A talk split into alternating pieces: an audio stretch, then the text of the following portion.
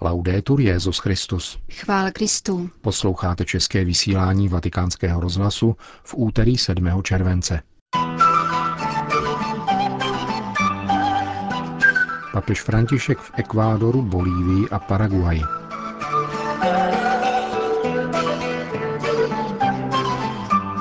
Buďte si navzájem bratry a tak se z vaší země stane velký Ekvádor. Těmito slovy zakončil papež František v pondělí večer druhý den své 9. mezinárodní apoštolské cesty. Vraťme se však ještě ke včerejšímu odpolednímu programu, neboť vzhledem k časovému posunu dopolední mše svatá v nejlidnatější ekvádorské metropoli Guayaquilu končila v době našeho večerního vysílání. V jejím závěru Petrův nástupce projel papamobilem více než milionovým zástupem věřících a odebral si na návštěvu svých spolubratrů do koleje svatého Františka Xaverského, kterou tovaristvo Ježíšovo ve městě otevřelo v polovině 50. let. Oběd byl velice příjemný v rodinném prostředí. Vzpomínalo se na jezuitský život a společné známé, mluvilo se o činnosti koleje a dalších přítomných jezuitech. Tedy velmi prostá přátelská a bratrská témata mezi řeholníky téže kongregace. Trval poměrně dlouho, určitě víc než hodinu. Vše proběhlo klidně. Byl to radostný a milý okamžik. Popisuje otec Federico Lombardi. U stolu s Františkem zasedlo 20 jezuitů ze 4 různých ekvádorských komunit. Papež dlouze rozmlouval s 91letým španělským spolubratrem otcem Franciscem Cortésem Garciou, kterému všichni přezdívají otec Paquito. Setkali se po 30 letech. Někdejší argentinský provinciál Bergoglio s tehdejším novicmistrem ekvádorské koleje spolupracoval na formaci scholastiků.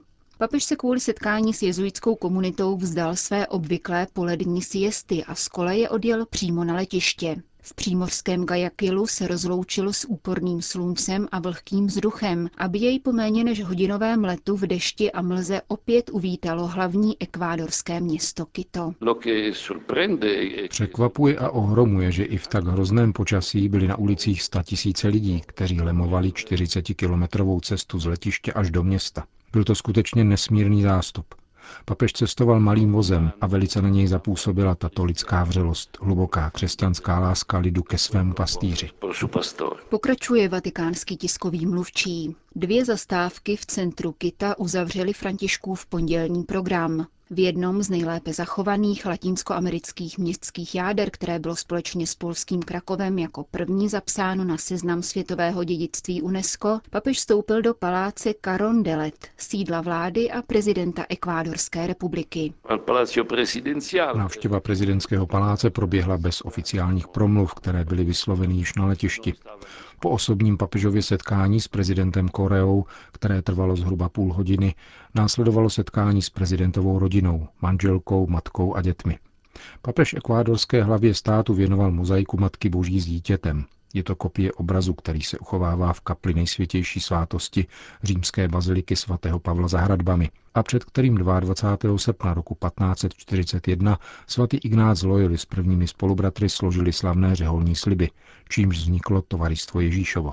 Dalším papežovým darem byly dokumenty Evangelii Gaudium a Laudato si, které jsou základními opěrnými body této cesty a nynějšího pontifikátu. Prezident papeži věnoval krásný obraz kostela tovaristva Ježíšova v Quitu. Petrův nástupce poté společně s ekvádorským prezidentem vyšli na balkón prezidentského paláce, odkud papež pozdravil shromážděný zástup a požehnal mu. Velké množství lidí očekávalo Petrova nástupce také před Quitskou katedrálou. Papež v chrámu, ve kterém se snoubí španělský koloniální styl s domorodým uměním, setrval v soukromé modlitbě. Poklonil se také před pamětní deskou, která připomíná mučednickou smrt prezidenta Gabriela Garcia Morena. Svatý otec poté spontánně oslovil obyvatele Quita i celé země. Chtěl bych požehnat každému z vás, vašim rodinám a drahým a všemu ekvádorskému lidu, aby v něm nevládla rozdělení, vyloučení, odpis, nýbrž aby všichni byli bratři, začlenili se do tohoto velkého ekvádorského národa a nikdo nezůstal mimo. Dobrou noc a na viděnou zítra.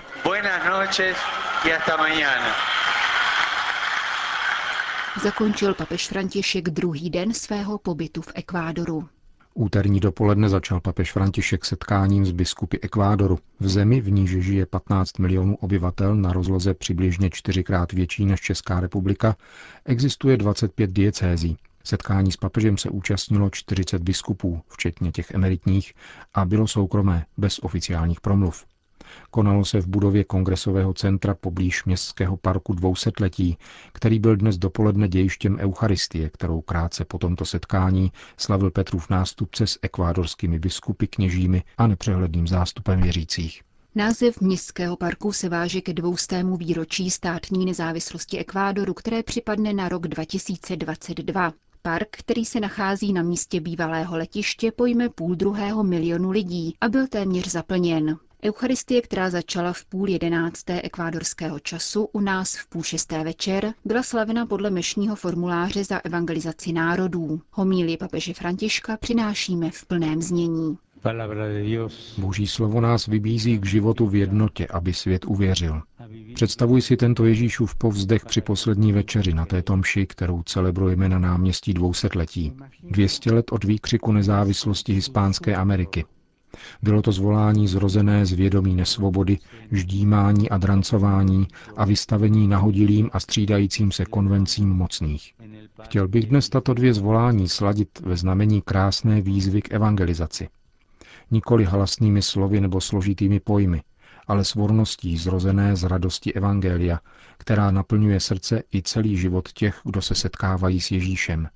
Ti, kdo přijímají spásu od něj, jsou vysvobozeni z hříchu, ze smutku, z vnitřní prázdnoty a z osamění. My zde shromáždění, všichni společně u Ježíšova stolu, stáváme se zvoláním, křikem zrozeným z přesvědčení, že jeho přítomnost nás žene k jednotě, ukazuje krásné obzory a nabízí lákavou hostinu. Otče, ať všichni jsou jedno, aby svět uvěřil. Takto Ježíš projevil svoji touhu hledět k nebi. V Ježíšově srdci vyvstává tato prosba v kontextu poslání. Jako jsi mne poslal do světa, tak i já jsem je poslal do světa. V té chvíli Pán na vlastním těle zakouší to nejhorší z tohoto světa, který přesto k zbláznění miluje. Intriky, nedůvěru, zradu. Neskrývá se však ani nenaříká. Také my každodenně zjišťujeme, že žijeme ve světě drásaném válkami a násilím. Bylo by povrchní se domnívat, že rozdělení a nenávist panují mezi zeměmi či sociálními skupinami. Ve skutečnosti jsou to projevy rozšířeného individualismu, který nás vzájemně separuje a staví jedny proti druhým. Je to plod rány hříchu v srdci lidí, jehož důsledky dopadají také na společnost a na celé stvoření. Ježíš nás posílá právě do tohoto světa, který nás vyzývá, a naše odpověď není dělat jakoby nic, tvrdit, že nemáme prostředky, anebo že nás tato realita přesahuje. Naše odpověď je ozvěnou Ježíšova zvolání a přijímá milost a poslání jednoty. Tomuto zvolání svobody, které propuklo takřka před 200 lety, nechybělo přesvědčení ani síla. Ale dějiny nám říkají, že mělo rozhodující váhu tehdy, pokud se vystříhalo personalismu, aspirací na jedinečnou autoritu a nedostatečného chápání jiných osvobozujících procesů, které měly odlišné, ale nikoli nutně nepřátelské rysy. Evangelizace může být nositelem jednoty očekávání, vnímání, snů, ba dokonce i určitých utopií. To jistě může. Je to naše víra i volání. Již jsem řekl, zatímco se ve světě, zvláště v některých zemích, objevují různé formy válek a střetů, my křesťané trváme na uznávání druhého, hojení ran, budování mostů, navazování vztahů a vzájemné pomoci v nesení břemen jeden druhého.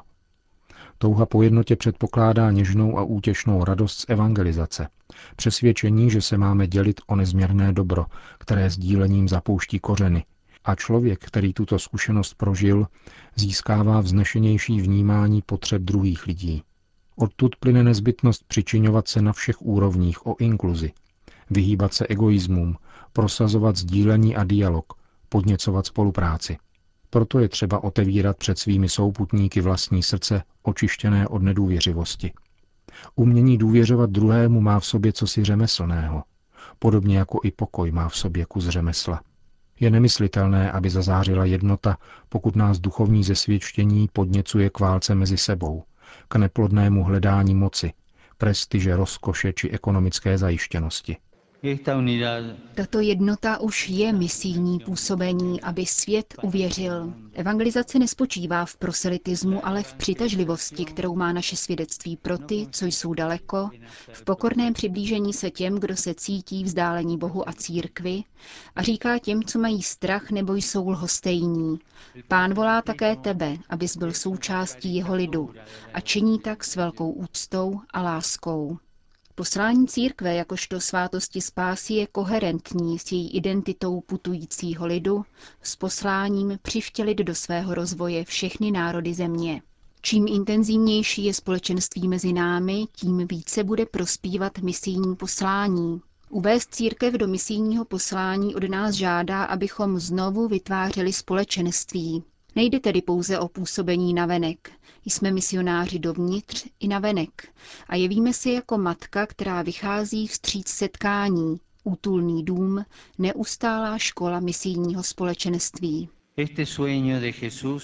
Tento Ježíšův sen je uskutečnitelný, protože nás posvětil. Pro ně se zasvěcuji, aby i oni byli posvěceni v pravdě. Duchovní život evangelizátora se rodí z této hluboké pravdy, která se nemísí se žádnými náboženskými momenty nabízejícími útěchu. Ježíš nás posvěcuje, aby podnítil k osobnímu setkání s ním a s druhými, k nasazení ve světě, k nadšení pro evangelizaci. Pro nás nepochopitelná niternost Boha se zjevuje obrazy, které k nám promlouvají o sdílení, komunikaci, darování a lásce. Jednota, ke které nás volá Ježíš, není uniformita, nýbrž přitažlivá mnohotvará harmonie. Nezměrné bohatství různosti a mnohosti dosahuje jednoty pokaždé, když konáme památku poslední večeře. Vzdaluje od nás pokušení takových návrhů, jež se podobají spíše diktaturám, ideologiím a sektářství. Nejde ani o nějaké uspořádání podle našich vlastních měřítek, ve kterých my klademe podmínky, volíme účastníky a vyřazujeme ty ostatní. Ježíš prosí, abychom vytvářeli velkou rodinu, v níž je Bůh naším otcem a my všichni jsme bratři. Nemá to svůj základ ve sdílení stejných chutí, stejných starostí a talentů. Jsme bratři, protože Bůh nás z lásky stvořil a ze svojí iniciativy určil, abychom byli jeho děti. Jsme bratři, protože Bůh nám poslal do srdce ducha svého syna, ducha, který volá Abba, Otče. Jsme bratři, protože jsme ospravedlněni krví Ježíše Krista. Přešli jsme ze smrti do života a stali se spoludědici zaslíbení. Toto je spása, kterou uskutečňuje Bůh a kterou církev s radostí hlásá. Mít účast na božském my. Naše volání na tomto místě, které připomíná ono první zvolání svobody, aktualizuje svatý Pavel. Běda mi, kdybych nehlásal evangelium. Je to stejně naléhavé a nezbytné jako volání, které vyjádřilo touhu po nezávislosti. Má podobné kouzlo a stejně přitažlivý oheň. Dosvědčujte zářivé bratrské společenství. Jak by bylo krásné, kdyby všichni mohli obdivovat, jak pečujeme jedni o druhé, jak se vzájemně potěšujeme a doprovázíme. Sebedarování je tím, co vytváří osobní vztahy. Ty nevznikají darováním věci, nýbrž darováním sebe. Jakýmkoliv darem se nabízí vlastní osoba.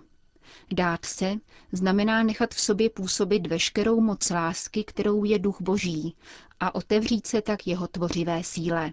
Člověk, který se dává, opětovně se setkává se svojí pravou identitou Božího dítěte, podobajícího se Otci, a ve společenství s ním, dárcem života, je bratrem Ježíše, o kterém vydává svědectví. Toto znamená evangelizovat. Toto je naše revoluce, protože naše víra je vždycky revoluční. Toto je naše nejhlubší a neustálé volání. To